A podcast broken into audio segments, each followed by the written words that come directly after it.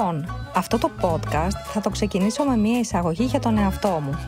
Για τον εαυτό μου και τη σχέση μου με τη τέχνη, καθώς σήμερα αυτό είναι το θέμα μας, η τέχνη και η μόδα και πώς συνδέονται αυτοί οι δύο κόσμοι μεταξύ τους. Για να είμαι ειλικρινής, η σχέση μου με την τέχνη ίσως και να είναι επιφανειακή από άποψη γνώσεων. Από άποψη συναισθημάτων όμως, παίρνω άριστα γιατί το μόνο σίγουρο είναι ότι η τέχνη δεν με αφήνει καθόλου ασυγκίνητη. Δεν γνωρίζω πολλά, το επαναλαμβάνω, αλλά θυμάμαι κάθε έργο και κάθε στιγμή που η τέχνη έχει ταρακουνήσει την ψυχούλα μου. Δεν θα σας τα αναλύσω τώρα, θα σας πω μόνο ότι μεγάλες μου αδυναμίες είναι οι καλές εκθέσεις μόδας, βεβαίως, τα μουσεία με ωραία καφέ και εστιατόρια, να το το επιφανειακό στοιχείο και ο ιμπρεσιονισμός. Ο ιμπρεσιονισμός και συγκεκριμένο ζωγράφος Χωακίν Σορόγια, γιατί τα έργα του είναι γεμάτα ζωή, χρώμα, φως και αισιοδοξία, όπως και εγώ. Ελπίζω. Σήμερα λοιπόν στο podcast αυτό συνομιλώ με τη Ρεβέκα Καμχή, μία ακτιβίστρια της ζωής και της τέχνης με τρομερή προϋπηρεσία στο εξωτερικό, στο στοιχείο της πάντα, μία πολύ ενδιαφέρουσα γκαλερί στο κέντρο της Αθήνας που αξίζει να επισκεφθείτε και το εννοώ, μία γυναίκα με τρομερό πείσμα, πείσμα που μπορεί να κουνήσει βουνά και όσο για το στυλ της εννοείται ανάλογο με την προσωπικότητά της, μοναδικό δηλαδή. Ένα πράγμα που νομίζω ότι είναι σημαντικό είναι να μην φοβάσαι τι θα βάλεις. Δηλαδή είναι ωραίο να βάζεις σε εισαγωγικά ότι σου κατεβαίνει. Γιατί άμα αρχίσεις να σκέφτεσαι τι θα σκεφτούν οι άλλοι, κάτι χαλάει, μπλοκάρεις. Ακούστε τώρα και τι κάνει στα επαγγελματικά της ταξίδια στο εξωτερικό στις διάφορες εκθέσεις. Ακούστε τι κάνει. Μου αρέσει να φοράω ρούχα με χρώματα γιατί ειδικά στα ταξίδια πολλοί κόσμος της τέχνης φοράει όλο μαύρα που μου το βαριέμαι τρομερά.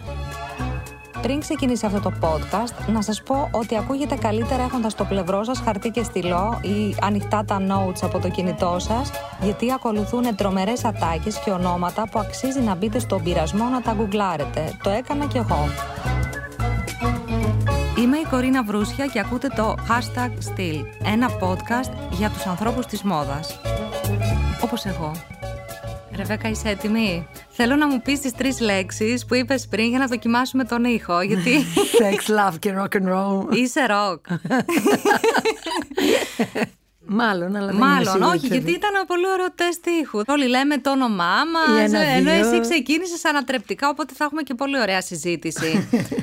λοιπόν, θα ξεκινήσουμε με μια γενική ερώτηση και μετά όπου μας βγάλει η κουβέντα. Θέλω να μου πεις, επειδή έχεις τη δική σου γκαλερί, ασχολείσαι με τη τέχνη πολλά χρόνια, αν αυτή την εποχή η τέχνη είναι στη μόδα; Είναι εδώ και αρκετά χρόνια στη μόδα. Πολύ καινούριο ενδιαφέρον, πολύ καινούριο κοινό, μ, ξεχύλωσαν τα μουσεία, αυξήθηκαν οι γκαλερί. Γενικώς ναι, έχει πάρα πάρα πολύ μεγάλο ενδιαφέρον παγκοσμίως. Τι πιστεύεις ότι έχει αλλάξει και υπάρχει αυτό το ενδιαφέρον για την τέχνη; Δεν ξέρω εσύ πώς το βλέπεις που είσαι μέσα στο χώρο. Όλα είναι στο πιο πολύ. Δηλαδή, ίσως να μην είναι μόνο για την τέχνη αναγκαστικά. Όλα για αρκετά χρόνια ήταν στην υπερβολη Δηλαδή, για παράδειγμα, αυτό που είπαμε τα μουσεία ότι ξεχυλώσανε, για μένα ήταν ένα σχεδόν πρόβλημα.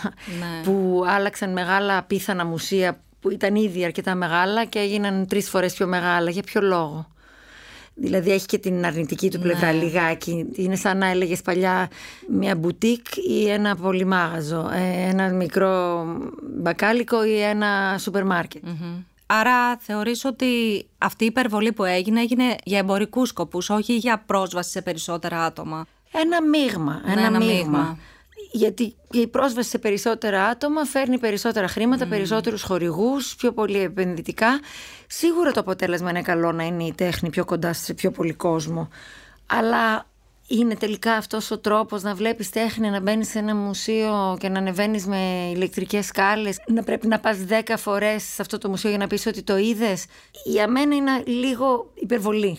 Ποιο είναι το αγαπημένο σου μουσείο, δηλαδή το ιδανικό για σένα πώς είναι; Επειδή τώρα που μιλούσα και περιέγραφα αυτό, θυμόμουν το παλιό το ΜΟΜΑ, το Μουσείο Μοντέρνας Τέχνης της Νέας Υόρκης.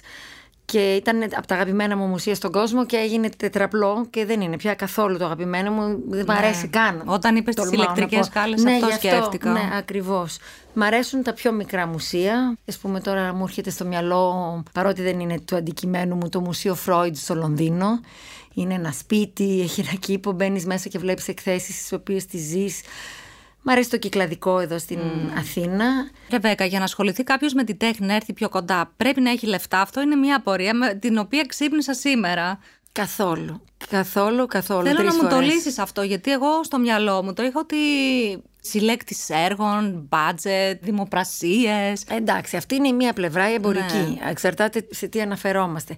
Αλλά για να ξεχάσουμε τελείως το κομμάτι το εμπορικό, γκαλερί, συλλέγω, δημοπρασία, η τέχνη σαν ανάγκη είναι σαν αυτό που είχε κάποιος ανάγκη να πάει σε ένα ναό παλιά. Η ανάγκη του αγνώστου, η ανάγκη του να ψάξεις κάτι το οποίο θεωρητικά σε εισαγωγικά είναι άχρηστο.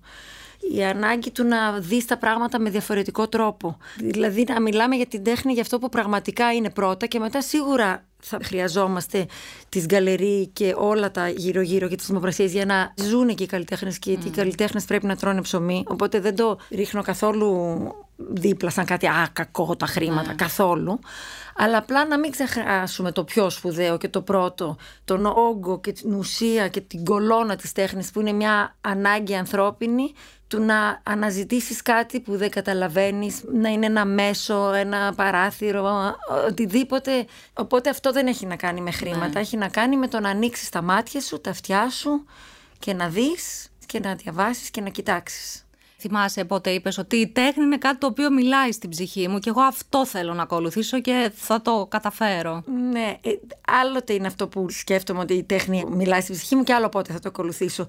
Νομίζω ότι είναι και ο τρόπος που κοιτάς τα πράγματα, απλά που θα σταματήσεις και θα κοιτάξεις πώς περνάει το φως μέσα από τα φύλλα. Να ξέρεις να κοιτάς και να βλέπεις πράγματα που είναι μπροστά σου καμιά φορά. Και αυτό δεν μπορώ να θυμηθώ πόσο παλιά ήταν. Μου λέει, ας πούμε, για παράδειγμα, και η μαμά μου γελώντας, ότι μικρή, πάρα πολύ μικρή όμως, μπορεί για τεσσάρων χρονών, να έλεγα: Όχι, δεν θέλω να βάλω αυτές τις κάλτσες. Θέλω να βάλω άλλες. Μα είναι βρώμικες. Δεν με πείραζε. Το οποίο είναι χαζομάρα, αλλά το συνδέω επειδή μιλάμε για Ναι, ναι, μόδα. ναι. Έχει να κάνει με μια αίσθηση των πραγμάτων, νομίζω, με μια αισθητική. Τώρα για να ασχοληθώ, είχαμε πάει ένα ταξίδι με το σχολείο στο Παρίσι και με είχαν πάει στο Πομπιντού. Και είχα τρελαθεί εκεί και με τη βιβλιοθήκη πιο πολύ παραδόξως και με τα έργα, αλλά η αίσθηση της βιβλιοθήκης μέσα στο μουσείο. Αυτό ήταν, θυμάμαι, έντονη ανάμνηση. Και τα ταξίδια που πηγαίναμε με τους γονείς μας και μας πηγαίναν στα μουσείο. Ο αδελφός μου βαριόταν και σέρνε τα πόδια του. και εγώ ήμουν ενθουσιασμένη. Ρίψα. Ναι, ναι, τρελαινόμουν. Και μετά, επί της ουσίας, όταν τους σπούδαζα στο Παρίσι, είχα την τύχη και γνώρισα το γλύπτη τον Τάκη, ο οποίος με έβαλε να δουλεύω για αυτόν. Ήμουν άσχετη από σύγχρονη τέχνη. Μάλιστα, όταν πρώτο είδα κάτι γλυπτά του, έλεγα τι είναι αυτά, ηλεκτρολόγος είναι; Ναι. Τόσο άσχετη ήμουν από αυτά. Παρότι είχα αίσθηση με την τέχνη. Αλλά με τη σύγχρονη τέχνη δεν είχα. Και νομίζω είναι σημαντικό να το πω αυτό, γιατί καμιά φορά οι άνθρωποι μπλοκάρουν όταν δεν έχουν επαφή με κάτι και το απορρίπτουν. Οπότε θέλει λίγο κόπο, όπως όλα τα ωραία πράγματα που αξίζουν θέλουν κόπο. Και στο κάτω-κάτω δεν είναι για όλους όλα. Αν είναι για όλους, υπάρχει λαϊκή τέχνη που είναι εξαιρετικό πράγμα, μαγικό, υπέροχο και λατρεύω τη λαϊκή τέχνη. Αλλά άλλο η λαϊκή τέχνη, άλλο η τέχνη. Τα μάτια μας και η αντίληψή μας και η εκτίμησή μας σε κάτι που βλέπουμε περνάει μέσα από πολλά φίλτρα γνώσεων, επιρροών, πράγματα που κουβαλάμε, οι βαλίτσες του καθένα μας για να μπορέσουμε να το κρίνουμε, να μας αρέσει, να μην μας αρέσει. Είναι πολύ σημαντικό αυτό γιατί το αντιμετωπίζω και εγώ πάρα πολύ συχνά αυτό, ότι δεν με νοιάζει τι μου λες, εμένα ο Πικάσο δεν μ' αρέσει. Ναι. Τι να απαντήσω. Ή ο άλλος να πει: Εμένα δεν μ' αρέσει ο Παρθενώνας, ρε παιδί μου, δεν μ' αρέσει. Δεν μ' αρέσει η Μοναλίσα. Παρεμπιπτόντως, εισαγωγικά για να γελάσουμε. Ναι. ναι, τι μας νοιάζει που Ναι. της Ρεβέκας δεν της αρέσει η Μοναλίσα. Ναι. Δηλαδή, όταν καταλάβεις το βεληνικές του κάθε έργου στην εποχή του, στο πλαίσιο που δημιουργήθηκε, πώς δημιουργήθηκε, γιατί να έχεις πέντε γνώσεις, μετά ίσως και να μπορείς να πεις ότι δεν σου αρέσει. Ας πούμε, εκτός βέβαια αν είναι κάποιος πυλώνας της τέχνης, έτσι, εκεί δεν μπορείς, σε εισαγωγικά Ναι. το δεν μπορείς, ό,τι θέλεις μπορείς να πεις, αλλά δεν μας νοιάζει. Είναι σημαντικό δηλαδή να βάζουμε τα πράγματα εκεί που πρέπει να είναι τοποθετημένα και να μην οικειοποιούμαστε και να κρίνουμε σαν να είμαστε παντογνώσεις. Για όλα δηλαδή χρειάζεται επιστήμη και για την τέχνη όχι. Μμμ. Και εσύ, Ρεβέκα, πότε πήρες την απόφαση να πεις ότι εγώ θέλω να επιστρέψω στην Αθήνα και να φτιάξω τη δική μου γκαλερί; Η πείρα μου μέχρι να γυρίσω στην Αθήνα, εκτός από κάπως με τον Τάκη που υποτίθεται με έβαζε εκεί να τον βοηθάω να πουλάει έργα και όντως πουλάγα κάπως έργα, αλλά ήμουν, ξέρω εγώ, πιο μικρή. Ήταν κυρίως μη κερδοσκοπικοί οργανισμοί σε κάτι μουσεία, σε ένα centro d'arte contemporanea, ξέρω εγώ, στο Πράτο στην Ιταλία που είχα ζήσει ένα χρόνο, στην Grenoble ένα άλλο Centre National d'Art Contemporain στο μαγκαζά της Grenoble. Οπότε υπήρχε μια αίσθηση του επιμελητή των εκθεσεων όχι του εμπόρου. Και αυτή ήταν κυρίως η παιδεία μου. Συν ότι κατά κάποιο τρόπο είχα κατευθυνθεί και έχω, ας πούμε, χωρίς να ακούγεται ότι μιλάει τον εαυτό μου έτσι το πολύ, αλλά ταλέντο στις δημόσιες σχέσεις και στην επικοινωνια που δεν έχει να κάνει τόσο πολύ με το εμπόριο. Όταν γύρισα στην Ελλάδα, η σκέψη μου ήταν να κάνω εκθέσεις, σαν επιμελητής εκθέσεων. Και έχοντας στο μυαλό μου τη Γαλλία, και συγκεκριμένα ήταν η μια Γαλλία του Μητερό, όπου είχε δώσει πάρα πολλά χρήματα στην τέχνη εκείνες τις εποχές και είχε βοηθήσει πάρα πολλά κέντρα σύγχρονης τέχνης να ανοίξουν σε όλη τη Γαλλία και όχι μόνο στο Παρίσι. Έρχομαι λοιπόν εδώ με αυτά τα μυαλά και με αυτή τη σκέψη να κάνω εκθέσεις. ναι. Και άρχισα να πηγαίνω μόνος ναι. στη δημοτική πινακοθήκη. Στη... Εντάξει, δεν μου πήρε πολύ να καταλάβω ότι έπρεπε να το ξεχάσω, ότι δεν θα έβρισκα ανταπόκριση. Ναι. Και είχα την τύχη και βρήκα ένα κτίριο, τον τελευταίο όροφο ενό προπολεμικού ξενοδοχείου, που ήταν η αποθήκη υφασμάτων που νίκιαζε η οικογένειά μου, που ήταν έμποροι υφασμάτων και επινοικίασα τον τελευταίο όροφο αυτού του προπολεμικού ξενοδοχείου που είναι γωνία Αθηνάς και Σοφοκλέους με θέα τον Παρθενώνα με 450 τετραγωνικά χώρο και 450 τετραγωνικά από πάνω ταράτσα με τον Παρθενώνα στο πιάτο και αποφάσισα να ανοίξω το δικό μου χώρο και να κάνω τη δική μου γκαλερί. Και τα πρώτα έργα που φιλοξένησες; Οι καλλιτέχνες γενικά που έδειξα ήταν πάντα κάπως φίλοι μου, οι άνθρωποι που γνώρισα. Τι ωραίο ε, αυτό. Ναι.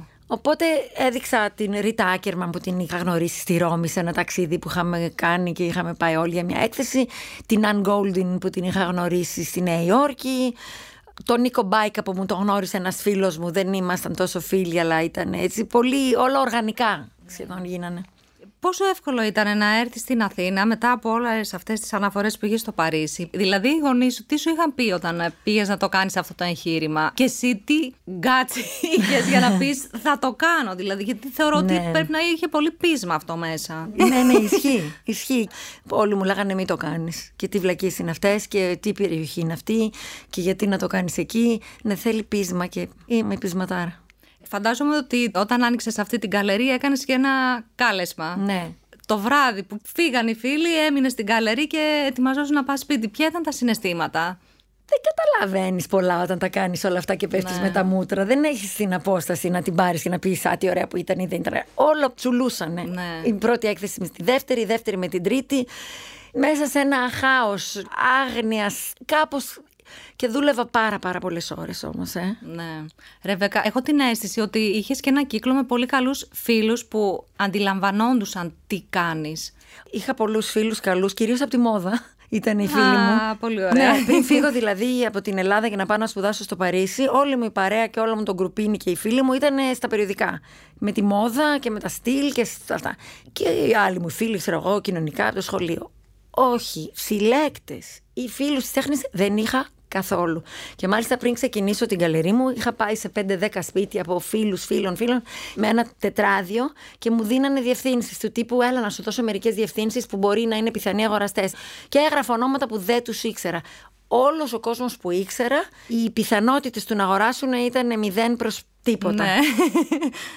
Αλλά αυτό είχε πλάκα. Το κάνει ακόμη πιο σπουδαίο όμως όλο αυτό. Ε, όχι, αυτό που είχε πλάκα σε σχέση πάλι με τα πρώτα εγγένεια που με ρωτάς, είναι ότι έγινε χαμός. Γιατί εγώ κάλεσα τη Σάρα τη Μάρα και το καλό συναπάντημα ναι. που ήταν όλοι φίλοι μου. Ναι. Δεν ήταν μια επιλογή συλλεκτών, ναι. κόσμος ψαγμένος. Γιατί πρώτον δεν τους ήξερα.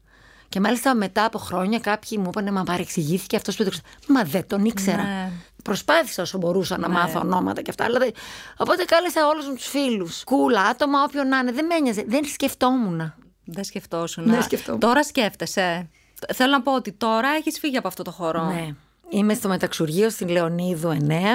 Σκέφτομαι πιο πολύ, αλλά αλλιώς. Σκέφτομαι πιο πολύ να κάνω πάλι ακριβώς τι μ' αρέσει. Όπως για παράδειγμα, τώρα το λέω γιατί η πιο πρόσφατη έκθεση που κάναμε ήταν σε συνεργασία με την Ελένη Μαρτίνου με το Παλαιοπολείο Μαρτίνος, που είναι άσχετο να το σκεφτείς. Και κάναμε μια επιμέλεια και διάλεξα εγώ έπιπλα από το μαγαζί της και αντικείμενα και αυτή διάλεξε έργα που της άρεσαν από την καλερί μου και φτιάξαμε μια έκθεση που λεγόταν L'appartement du collectionneur, το διαμέρισμα του συλλέκτη. Και ερχόσουν μέσα στην καλερί και ήταν σαν να έμπαινες σε κάποιο του σπίτι. Και πολλούνταν όλα εκτός από τα βιβλία. Γιατί τα βιβλία είναι η ψυχή. Και είχαμε βάλει και βιβλία. Και ήταν σαν ήταν το πορτρέτο κάποιου ανθρώπου που έμενε εκεί πέρα, τα έπιπλα που είχε, τα φωτιστικά, τα έργα τέχνης και τα βιβλία του. Και έμπαινες μέσα και δεν καταλάβαινες την μπαίνεις σε γκαλερί, δεν ήταν σαν εκθετήριο. Ήταν ναι. σαν σπίτι. Και στο μυαλό σου τώρα τι υπάρχει. Στην καλερί τώρα αν έρθουμε. Τώρα τι, αν έρθετε, για θα χαρώ πάρα πολύ να έρθετε. Φυσικά και θα έρθουμε. Έχουμε μια έκθεση της Nan Goldin. Η Nan Goldin είναι μια Αμερικανίδα καλλιτέχνης που χρησιμοποιεί τη φωτογραφία. Όταν έβγαζε τις φωτογραφίες αυτές στην εποχή που πρώτο ξεκίνησε, φωτογράφιζε τους φίλους της και αυτές οι φωτογραφίες βγάζανε κάτι το πάρα πολύ οικείο το οποίο τώρα μπορεί να έχουμε λίγο συνηθίσει από την πληθώρα των εικόνων που βλέπουμε που ο καθένας φωτογραφίζει το σπίτι του. Είναι τα ενίκο ενδύμο και το έχουμε κάπως συνηθίσει και δεν μας κάνει εντύπωση. Αλλά εκείνη την εποχή αφενός δεν γινότανε. Αφετέρου, πάλι κανείς από αυτούς που κάνουν όλα αυτά σήμερα δεν είναι έναν golden, γιατί έχει μια πάρα πολύ ιδιαίτερη ματιά. Και η δουλειά που δείχνουμε τώρα, καθώς λοιπόν και αυτή έχει μεγαλώσει και είναι πιστή πάλι στο ίδιο πράγμα που κάνει, φωτογραφίζει πάλι αυτό που τη είναι εκεί ο γύρω της. Οπότε οι φίλοι έχουν κάνει παιδιά. Οπότε υπάρχουν και παιδιά με στις φωτογραφίες που παλιά δεν είχε κανείς ναι, φίλου ναι, ναι. παιδιά όταν είσαι 20-25. Οπότε έχει πάλι αυτή την ίδια ματιά την καταπληκτική. Απλά είναι άλλου είδους φωτογραφίες. Και πολύ είναι πολύ συγκλονιστικό ναι, το ότι βγαίνει αυτή η ίδια αυθεντικότητα με άλλη θεματολογία. Ναι. Φαντάζομαι το βλέπεις και εσύ στις επιλογές που κάνεις για τις εκθέσεις. Θέλω να πω ότι άλλες θεματικές ίσως να επέλεγες για την καλερί πριν. Πότε ήταν η χρονιά που άνοιξες την καλερί. 95. 95. 95. Εντάξει, ναι. το, έδειξε την Ungolding και το 95. Αλήθεια. Ναι, ναι, ναι. ναι. Και Τι μάλιστα ωραίο. έχει μείνει αστείο, παύλα θλιβερό. Είναι ότι δεν είχαμε φωτογραφίες και βίντεο και τέτοια. Και έχει γίνει ένα από τα ωραιότερα slide shows στην ταράτσα αυτής της γκαλερί, της Σοφοκλέους, με τον Παρθενώνα φωτισμένο και στον τοίχο 750 slides να πέφτουν και να δείχνουν mm.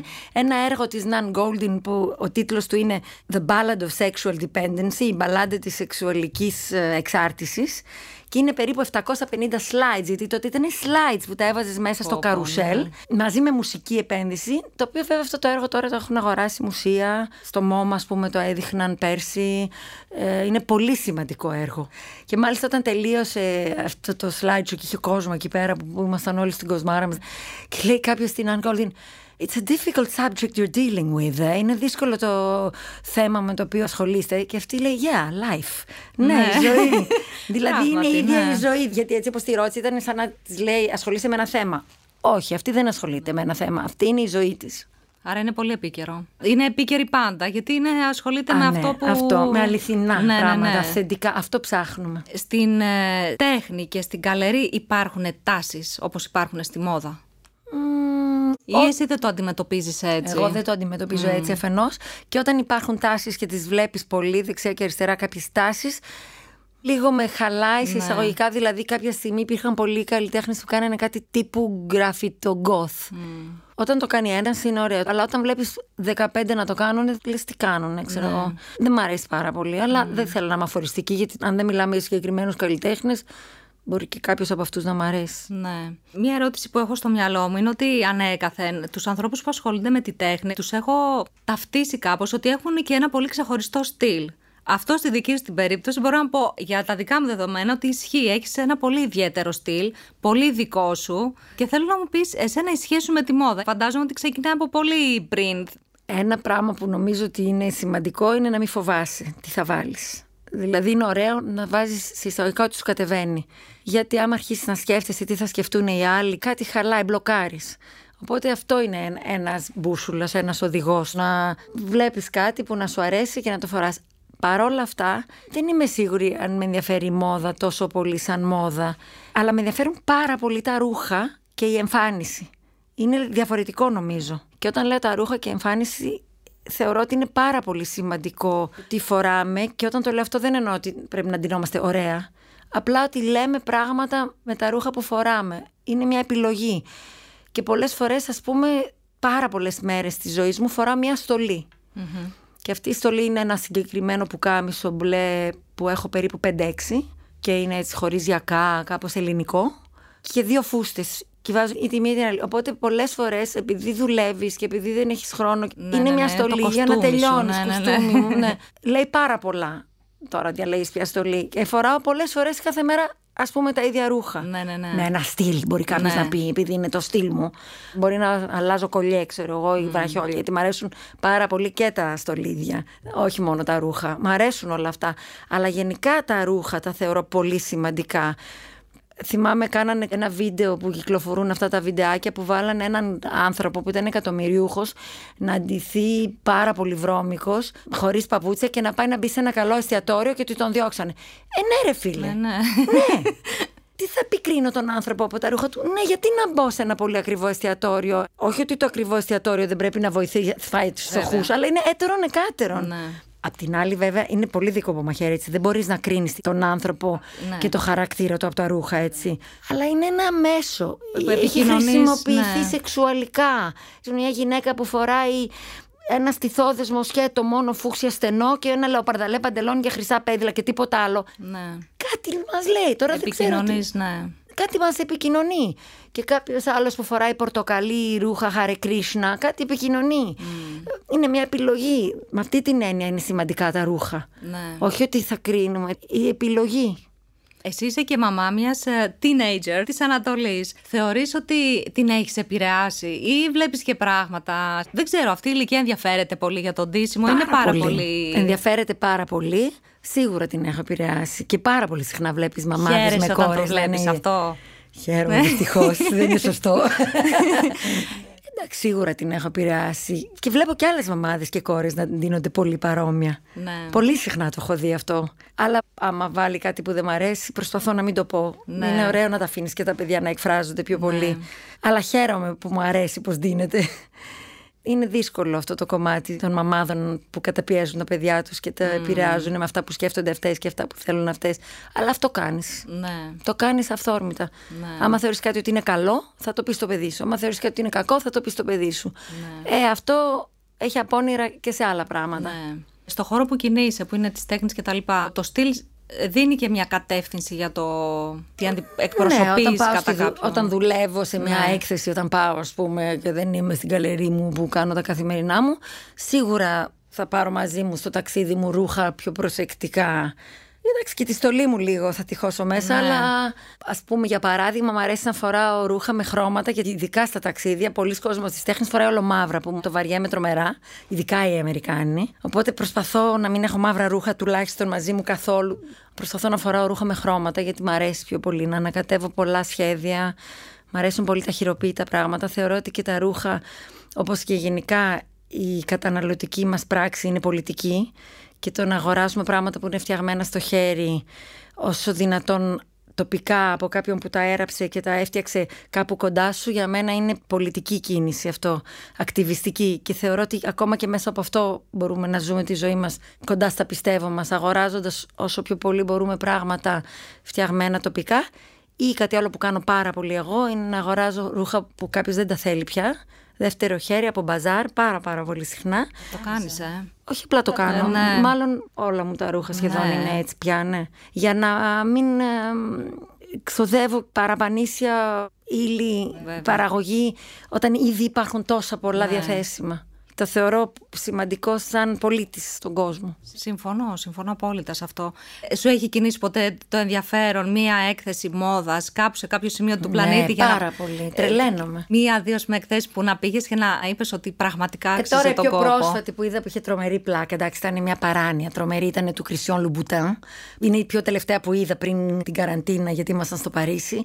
Και ήταν μια εξτραβαγκάνσα απίστευτη, ας πούμε, τα παπούτσια του και με εγκαταστάσεις. Ήταν ένα πράγμα τελείως τρελό. Αλεξάνδρ Μακουίν, εντάξει, υπάρχουν κολοσσοί και κοσμήματα και τρελαίνομαι. Τρελαίνομαι. Το θεωρώ ωραία. μεγάλο μέσο έκφρασης. Τεράστιο. Από αφρικάνικες ε, φυλές που φτιάχνουν κολλιέ με χάντρες και ρούχα με δεν ξέρω τι μέχρι τα πάντα. Τρελαίνομαι για αυτό το μέσο έκφρασης. Το θεωρώ πολύ σημαντικό και πολύ σπουδαίο. Σε ελληνικό επίπεδο υπάρχει κάποιο σχεδιαστή κοσμημάτων που να θεωρείς ότι κάνει και τέχνη; Πολλοί υπάρχουν, πάρα πολλοί. Τώρα σκέφτομαι την φίλη μου τη Λιτό, Α. που μου αρέσουν πάρα πολύ τα κοσμήματά της. Δεν θέλω να αρχίσω να λέω πολλά ονόματα Ναι, γιατί δεν βέβαια. θυμάμαι, αλλά Ναι, τη ναι, ναι. Λιτό, ας πούμε, τη θεωρώ καταπληκτική γιατί έκανε κάτι πολύ δικό της. Ναι. Γιατί και αυτή δεν φοβάται και κάνει τα δικά της, ας πούμε, δεν τα αντιγράφει κάποιον. Ναι. Και μου αρέσει πάρα πολύ και σκέφτομαι τώρα έτσι λιτό. Έχουμε πάρα πολλούς καλούς και εδώ σχεδιαστές και ρούχων και. Υπάρχει περίπτωση κάποια στιγμή στην καλερί σου να δούμε και κάτι; Γιατί όχι, τέλεια ιδέα. Ευχαριστώ. Να το. και τώρα θέλω να μου πεις και το εξής. Ποια είναι η σχέση σου στην καλερί σου, φιλοξενείς και κάποια έργα μιας μεγάλης μου αδυναμίας που είναι ο Κωνσταντίνος ο Κακανιάς. Τα έργα του συσχετίζονται με τη μόδα. Η κυρία Τεπένδρη. Στην καλερί σου, τι έργα του θα βρούμε; Έχουμε έργα με την κυρία Τεπενδρή στην Καλερία. ναι, ναι, ναι. Δεν είναι στην έκθεση τώρα, αλλά κατά καιρούς ναι, τα ναι, ναι. δείχνουμε. Και όποιος ναι, έρθει μπορεί να τα δει. Διάφορα θέματα. Για μένα η κυρία Τεπενδρή, εκτός από η αίρια της μόδας, είναι και κοινωνιολογικό φαινόμενο. Μέσα από αυτήν κοροϊδεύει πράγματα, κοροϊδεύει την κοινωνία, κοροϊδεύει κριτικάρι. Ναι, ναι, ναι. Παύλα κριτικάρι. Μία ανάγνωση του Κακανιά είναι αυτό το επιφανειακό, το αστείο, το συμπαθέστατο που υπάρχει σε πολύ μεγάλο βαθμό. Να, για παράδειγμα, ας πούμε αυτό που έλεγα πριν, ε, στο να μην φοβάται κανείς ε, είτε με τις επιλογές του σαν γκαλερί, είτε με τις επιλογές όταν δίνεται με τα ρούχα, οποιοδήποτε, είναι και ο Κωνσταντίνος ο Κακανιάς που δεν φοβάται να κάνει ό,τι του κατέβει. Και έχει μεγάλο αστήρευτο ταλέντο να κάνει πάρα πολλά πράγματα και μπορεί να κάνει από πίνακε σε μουσαμά με χρώματα και αφηρημένα πίνακες και με σχέδια που μοιάζουν για μόδα και η κυρία Τεπενδρή γλυπτά είναι ελεύθερος και δεν φοβάται και είναι πολύ μεγάλο ταλέντο αστήρευτο με ναι. χιούμορ και δημιουργικότητα. Εσύ αισθάνεσαι ότι είσαι ελεύθερη σε όλα αυτά που έχεις επιλέξει για την καλερί σου; Έχεις αισθανθεί κάποιες φορές ότι ίσως το αθηναϊκό κοινό να μην είναι ακόμη έτοιμο για να δείξεις κάτι και να περιμένεις λίγο για να γίνει αυτό; Όχι, ποτέ όχι, δεν με νοιάζει. Δεν με νοιάζει, δεν το λέω με την κακή ναι, ναι, ναι. δεν με νοιάζει, αλλά ποτέ όχι, ποτέ, ποτέ. Ίσως γιατί και η τέχνη δεν έχει όρια για σένα. Άμα αρχίσω να σκέφτομαι τι σκέφτονται οι άλλοι θα τρελαθώ. Ναι, ναι, ναι. Θα κάνω αυτό που νομίζω και σε κάποιους θα αρέσει και σε κάποιους θα αρέσει αργότερα ναι, θέλω να μου πεις ποια είναι η μεγαλύτερη ικανοποίηση που παίρνεις εσύ από τον χώρο που έχεις φτιάξει, το οποίο είναι και κοντά με το σπίτι σου. Είσαι σε ναι. μια περιοχή που ακόμη και εκεί είσαι τολμηρή. Κεραμικός δεν είναι, ή πάλι κάνω λάθος. Μεταξουργείο, ναι. Κοντά είναι το ναι, ίδιο ναι, πράγμα. Αλλά θέλω να πω ότι κρύβεις μια τολμηρότητα σε όλα αυτά που κάνεις. Γι' αυτό και συζητάμε το όνομά σου. Ευχαριστώ. Ευχάριστα πάντα. Εσύ πώς επέλεξες αυτή την περιοχή, την περπατούσες κάποια στιγμή και έλεγες Εδώ, εγώ κάτι θέλω να κάνω. Ήθελα να είμαι στο κεντρο Αυτό ήταν σίγουρο. Και έψαχνα διάφορες περιοχές. Και κάποιες ήταν αμυγός κατοικημένες, κάποιες αμυγός εμπορικές. Η αλήθεια είναι ότι όταν διάλεξα αυτό το χώρο που είμαι, δεν κατάλαβα πόσο δύσκολη ήταν η περιοχη Το λέω σε μερικούς και δεν με πιστεύουν, αλλά δεν το κατάλαβα και μάλλον υπάρχει και μια περίεργη αστεία ιστορία εδώ. Έμαθα πριν λίγα χρόνια, δηλαδή αρκετά χρόνια μετά που αγόρασα αυτό το ακίνητο, ότι την εποχή που γεννήθηκαν ο μπαμπάς μου και η μαμά μου, ο κόσμος πήγαινε με μαμή να γεννήσει σε σπίτια, με μέα, δεν πήγαιναν σε κλινικές. Και γεννήθηκαν και ο μπαμπάς μου και η μαμά μου στην οδό Λεωνίδου. τελείως τρελό. Είναι τρελό, ναι. βέβαια. Αυτό ήταν το ένα, το τελείως παλαβό. Τελείως παλαβό. Το άλλο ήταν ότι με μάγεψε, είχα από πάρα πολύ μικρή φοβερή μανία με τους χρημένους κήπους και όταν μπήκα σε αυτό το σπίτι που βλέπεις απλά ένα σπίτι απ' έξω από πίσω είχε ένα τεράστιο φίνικα ο οποίος δυστυχώς πέθανε με την αρρώστια των φίνικων αλλά είχα μια τρέλα με τους φίνικες και με τις κρυφές αυλές Οπότε αυτό το σπίτι απλά έπρεπε να το πάρω. Ναι, ναι, ναι. Μάλλον ήταν κάτι άλλο εκείνη την ώρα στο μυαλό μου που δεν με βοήθησε να δω το βαθμό της δυσκολίας ναι, της περιοχή ναι, ναι. και το αγνόησα. Μυστήρια πράγματα του μυαλού που δεν είμαστε σίγουροι ακόμα πώς να τα εξηγήσουμε. Ε, τώρα ε, έχει αλλάξει η περιοχή; Πολύ λίγο. Πολύ λίγο. Περιμένουμε με τον καινούριο δήμαρχο να δούμε καμιά άσπρη μέρα. Για να δούμε. Ρεβέκα, με αφορμή και τις επιλογές που έχεις κάνει έως τώρα στη ζωή σου, το μέρος που μένεις, τις εκθέσεις που επιλέγεις, θεωρείς τον εαυτό σου μια ακτιβίστρια της τέχνης. Τι θέλεις να λένε για σένα, τι, ποιο είναι το μήνυμα που θέλεις να επικοινωνήσεις; Γενικά, ακτιβίστρια μπορώ να πω όχι αναγκαστικά μόνο της τέχνης, της ζωής. Γιατί με τον τρόπο που ζεις, ό,τι επάγγελμα και να κάνεις, πρέπει να είσαι σε εισαγωγικά ακτιβιστής στη ζωή σου με τον τρόπο που ζεις. Οπότε ναι μεν με την τέχνη ίσως είναι κάτι που δίνει στον κόσμο μια άλλη διάσταση που την έχουμε όλοι ανάγκη και είναι ένα θεωρητικά πολύ έτσι ευγενές μέσο επικοινωνίας αλλά ιδανικά εκεί που θα ήθελα να με πει κανείς ακτιβίστρια ή να είμαστε όλοι κατά κάποιο τρόπο ακτιβιστές είναι στη ζωή μας γενικότερα. Από κάτι μικρό που θα κάνουμε ή που θα αλλάξουμε, από τον τρόπο που καταναλώνουμε κάτι, να μειώσουμε λίγο τους τόνους από αυτή την τρέλα που επικρατεί του πιο πολύ, του πιο μεγάλου, του πιο άλλο.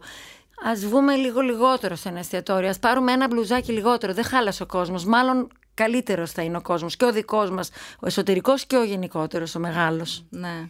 Θέλω να είμαστε όσο πιο πολύ μπορούμε σωστοί άνθρωποι με τις πράξεις μας, όχι με τα λόγια μας. Και στις επιλογές που κάνουμε στη ζωή μας, ποια είναι η δύναμη που είχες μέσα σου για να τα κάνεις αυτά; Να μην φοβόμαστε. Όποια δουλειά και αν κάνουμε, κάποιοι άνθρωποι είναι δυστυχισμένοι και νομίζουν ότι άμα σταματήσουν τη δουλειά τους και ψάξουν κάτι άλλο, ότι θα χαλάσει ο κόσμος, θα καταστραφεί. Δεν ισχύει. Τίποτα, ποτέ δεν είναι αργά. Πρέπει να μην φοβόμαστε. Να μην φοβάσαι, να αφήσεις τον εαυτό σου να δει, να το κάνεις και να δεις ότι δεν ήταν και τίποτα τρομερό τελικά, τίποτα, καμία απόφαση. Αλλά όλα γίνονται. Αν το πιστέψεις και το προσπαθείς και το προετοιμάσεις, γίνεται. Το πιστεύω πάρα πολύ αυτό. Κάποια πράγματα δεν είσαι και τρελοκομείο να πέσεις Ναι. από τον κρεμό. Τα ζυγίζεις. Αλλά το πιστεύω πάρα πολύ ότι δεν πρέπει να φοβόμαστε. Η έκθεση που φιλοξενείς τώρα στην Καλέρη μέχρι πότε είναι; Τώρα λόγω συνθήκων δεν θα την αλλάξουμε όλο το καλοκαίρι. Δεν πρόκειται να κάνουμε εγγένεια. Το μόνο που σκεφτόμαστε τώρα, γιατί όλοι προσπαθούμε οι επιχειρηματίες, ο καθένας στο δικό του αντικείμενο να βρει μια λύση για το πώς να αντιμετωπίσει αυτή τις δύσκολες συνθήκες, είναι ότι μάλλον θα κάνουμε μία φορά την εβδομάδα ένα σαν κάλεσμα με δήλωση συμμετοχής, όπου θα κάνω ξενάγηση εγώ η ίδια μέσα στην καλερί και θα λέω και ανέκδοτα πώς γνώρισα την Ann Goldin, πράγματα πιο έτσι, συγκεκριμένα και μία ξενάγηση για τη δουλειά της. Και θα έχουμε και είπαμε ένα μπολ φαΐ μετά, ένα μπολ όμως για να μην έχει μπουφέ και να είναι σαν εκδήλωση με περιορισμένο αριθμό, 10 άτομα, ας πούμε, τη φορά, μία φορά την εβδομάδα.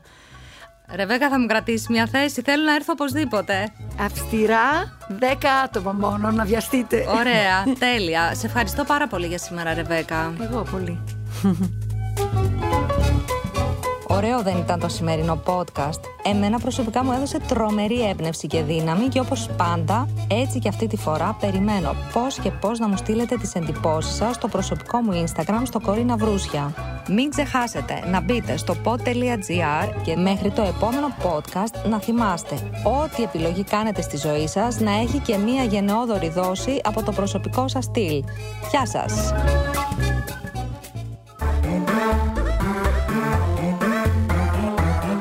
pod.gr. Το καλό να ακούγεται.